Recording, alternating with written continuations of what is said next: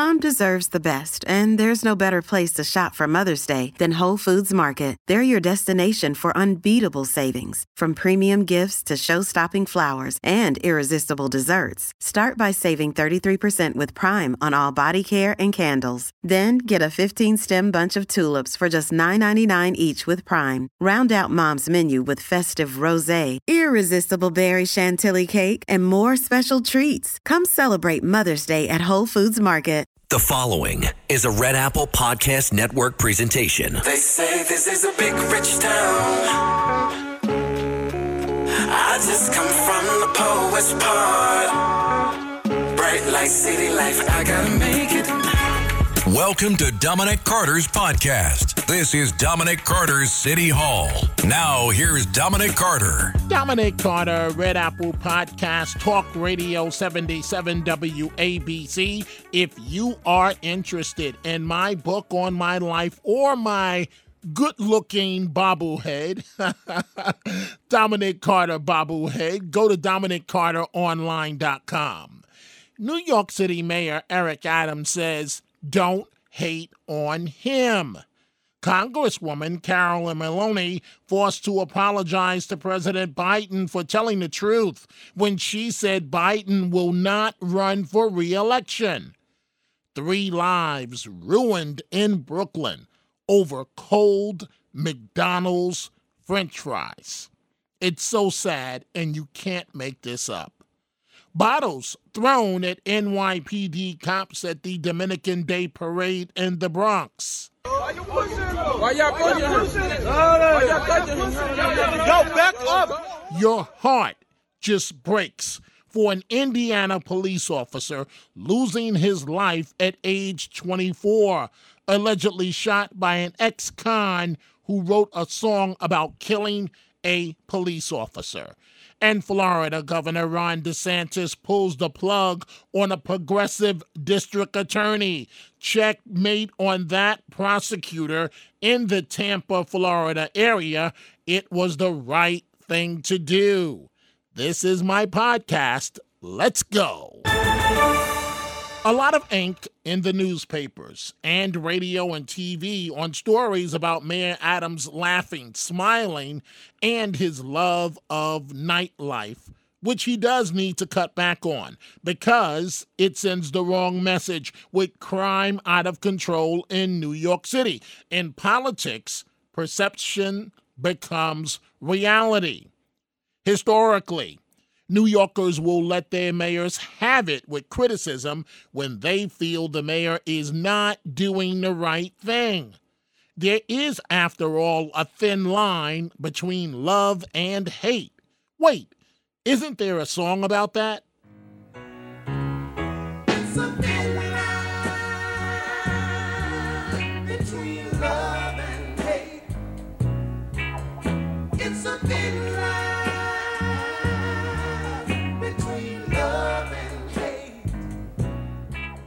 That's right. The Persuaders did that song, A Thin Line Between Love and Hate.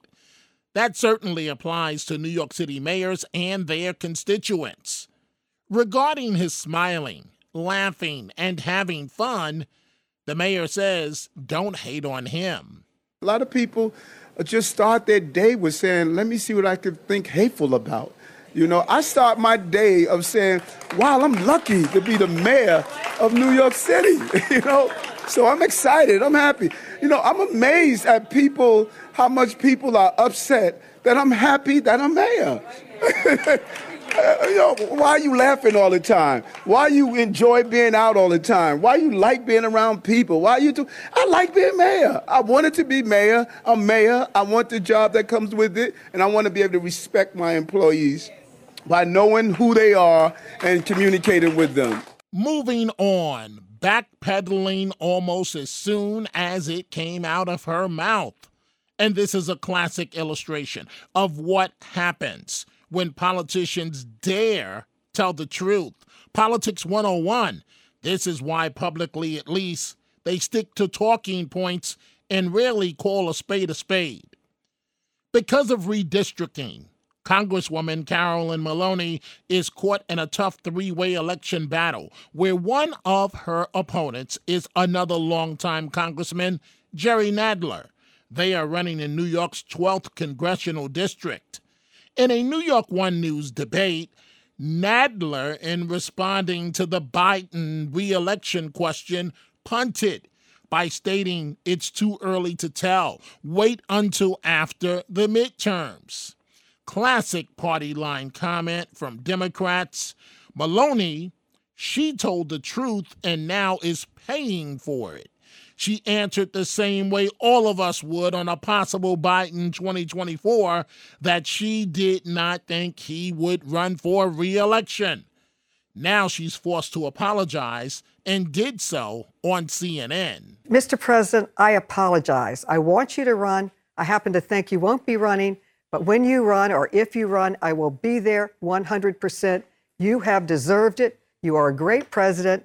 And thank you for everything you've done for my state and all the states and all the cities in America. Thank you, Mr. President. Congresswoman Maloney was also asked on CNN to explain the bad blood between herself and Congressman Jerry Nadler. Why has it gotten to this point? Where you guys are tit for tat on Twitter and it's getting kind of kind of testy? Oh, I don't think it's we're we're friends. It's unfortunate that it happened. Um, I am running in the 12th district. 60% of it is the 12th district, the district that I represent now. He could have easily run in the 10th because his his his congressional office is in the 10th, and the property that he represented before is in the 10th. I expected him to run in the 10th. I was very surprised when he tweeted out that he was running in the 12th. But now we're running. But he had claimed credit for the uh, Second Avenue subway, which is fine with me. It's on the it's on the east side, and I worked very hard on, on it. It was um, my top priority for years. It was the only subway that's been built since I've been in Congress, not in the city, not in the state, but the whole country.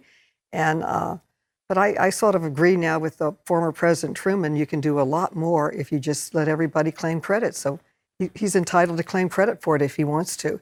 My only question is why didn't he build something on the west side? he came to Congress saying he wanted to build a rail freight tunnel. It's still ha- it's 30 years. He still hasn't built it. So I built the subway. He can claim credit for it, but for the west side, he should have built his tunnel. All you have to do is work on it every day. One day, one of you, somebody, will have to explain to me how human life in some cases can have so very little value.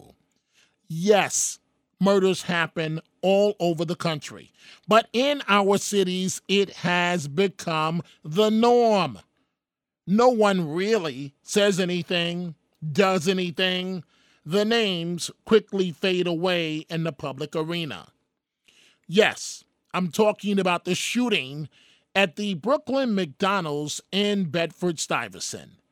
A mother FaceTimed her son after she complained of cold French fries. The son, 20 year old Michael Morgan, is charged with murder after he allegedly shot the McDonald's employee dead. The employee was stretched out on the sidewalk with his blood draining out of his body. So the victim, 23 year old Matthew Webb, is gone. The suspect has ruined his life, and even the suspect's girlfriend, charged after allegedly giving the man the gun. This is what the girlfriend's grandmother had to say. I think it would have been solved just in one if they would have just gave the lady some hot french fries and let her been on her way. That would have been solved right there. She went back to them a second time for french fry and they gonna give her french fries again. So automatic nobody goes in a restaurant wanting cold food when you paying your money. And what they said the girl was they was laughing at the lady because she was telling them about the french fries. Why would they laugh at? Why didn't they just give her some hot french fries? That's why we go in there to spend our money. Get hot food. And sometimes you go and eat restaurants, they just slap the food on the sandwich any kind of way. When you get home with it, it's it's not like what you see on the sign. It's a sloppy sandwich, you know, and that's not what you're paying for. So give people what they ask for. If I want hot fries, I want some hot fries. I don't want cold fries. But it was me and me and the girl with order. Understand? I would have told her, you know, give me some hot fries, or take these back, give me my money back, or I would we gonna call the police and try to squash this. Three lives ruined. For what? Cold french fries? I'm disgusted. This is why I rail against progressive politics. We are losing the norm of what society is supposed to be to benefit all of us. Look at what's happening to our police. They are retiring in record numbers. Look at what happened at the Bronx Dominican Day Parade. A group of officers went to place in custody a suspect who apparently had a gun, and some members of the community started throwing bottles at the cops. The police officers literally had to dodge bottles coming at them at a fast speed. This happened at East 168th Street and Sheridan Avenue, off of the Grand Concourse.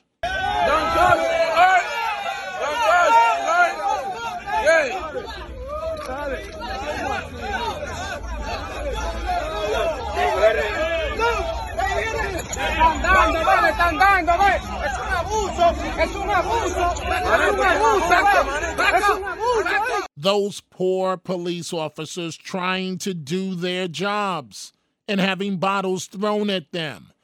I stand with our police, not the hoodlums, not the anti law and order crowd trying to destroy our way of life.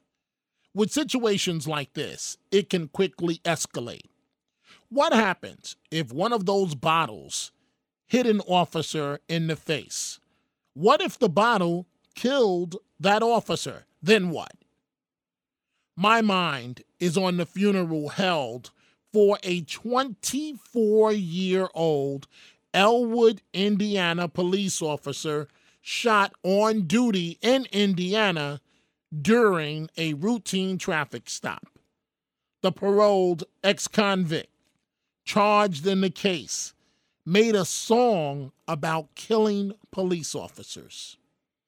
His name really doesn't matter, and I won't repeat it here. The gun of Officer Noel Chavez was still in its holster when he was airlifted to St. Vincent's Hospital in Indianapolis, where he was pronounced dead. Chavez graduated from high school in 2016, served in the Army for five years, and months ago just graduated from the Law Enforcement Academy.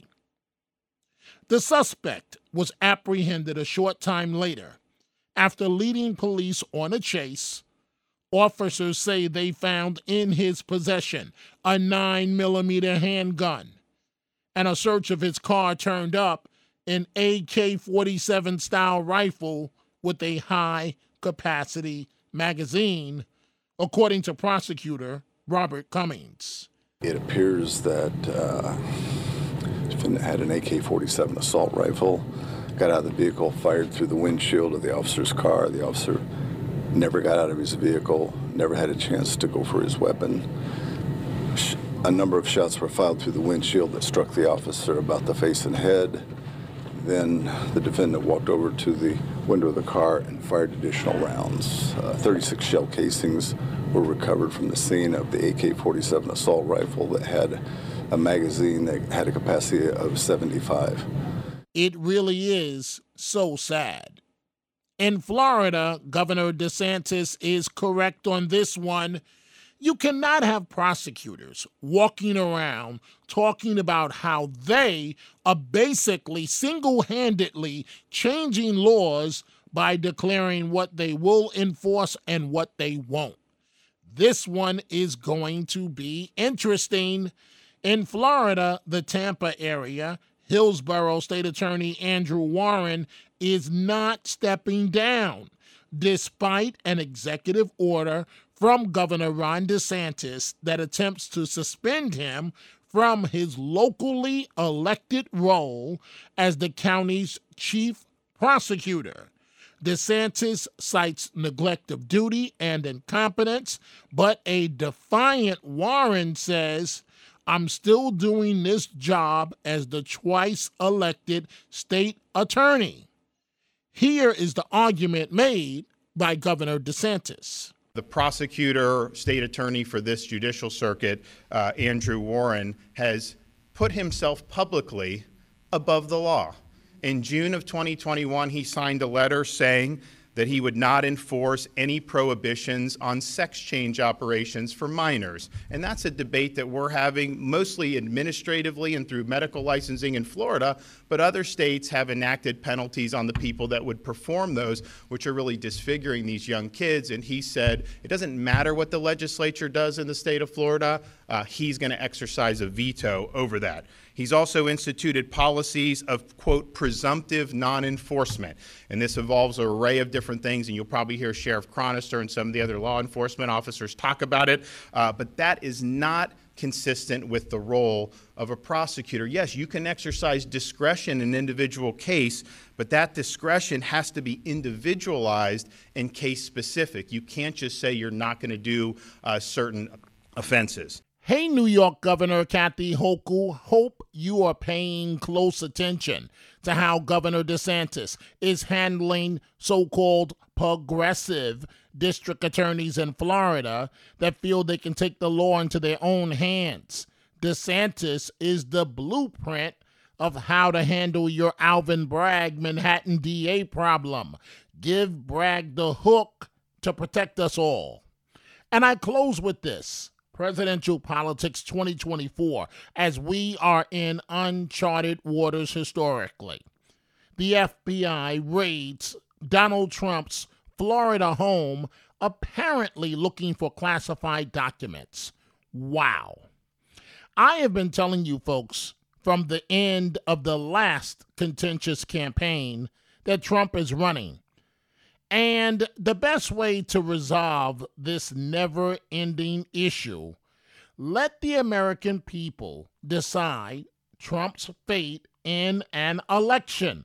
And that is what will happen in 2024. Investigations like the FBI and Georgia aside, Trump can still be reelected. But let the voters decide. He is getting closer and closer to declaring a candidacy. This is Trump at the Conservative Political Action Conference in Dallas prior to the FBI raid. When talking about a candidacy, he said, We may have to do it again. I ran twice, I won twice, and did much better the second time than I did the first, getting millions and millions of more votes than in 2016, and likewise getting more votes than any sitting president in the history of our country by far. And now we may have to do it again. We may have to do it again.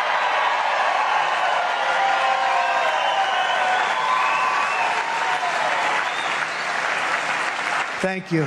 Thank you. It's so sad what's happened to our country. We're like a third world country in elections. But critics are out there in this highly polarized environment, like former Vice President Dick Cheney in this ad for his daughter.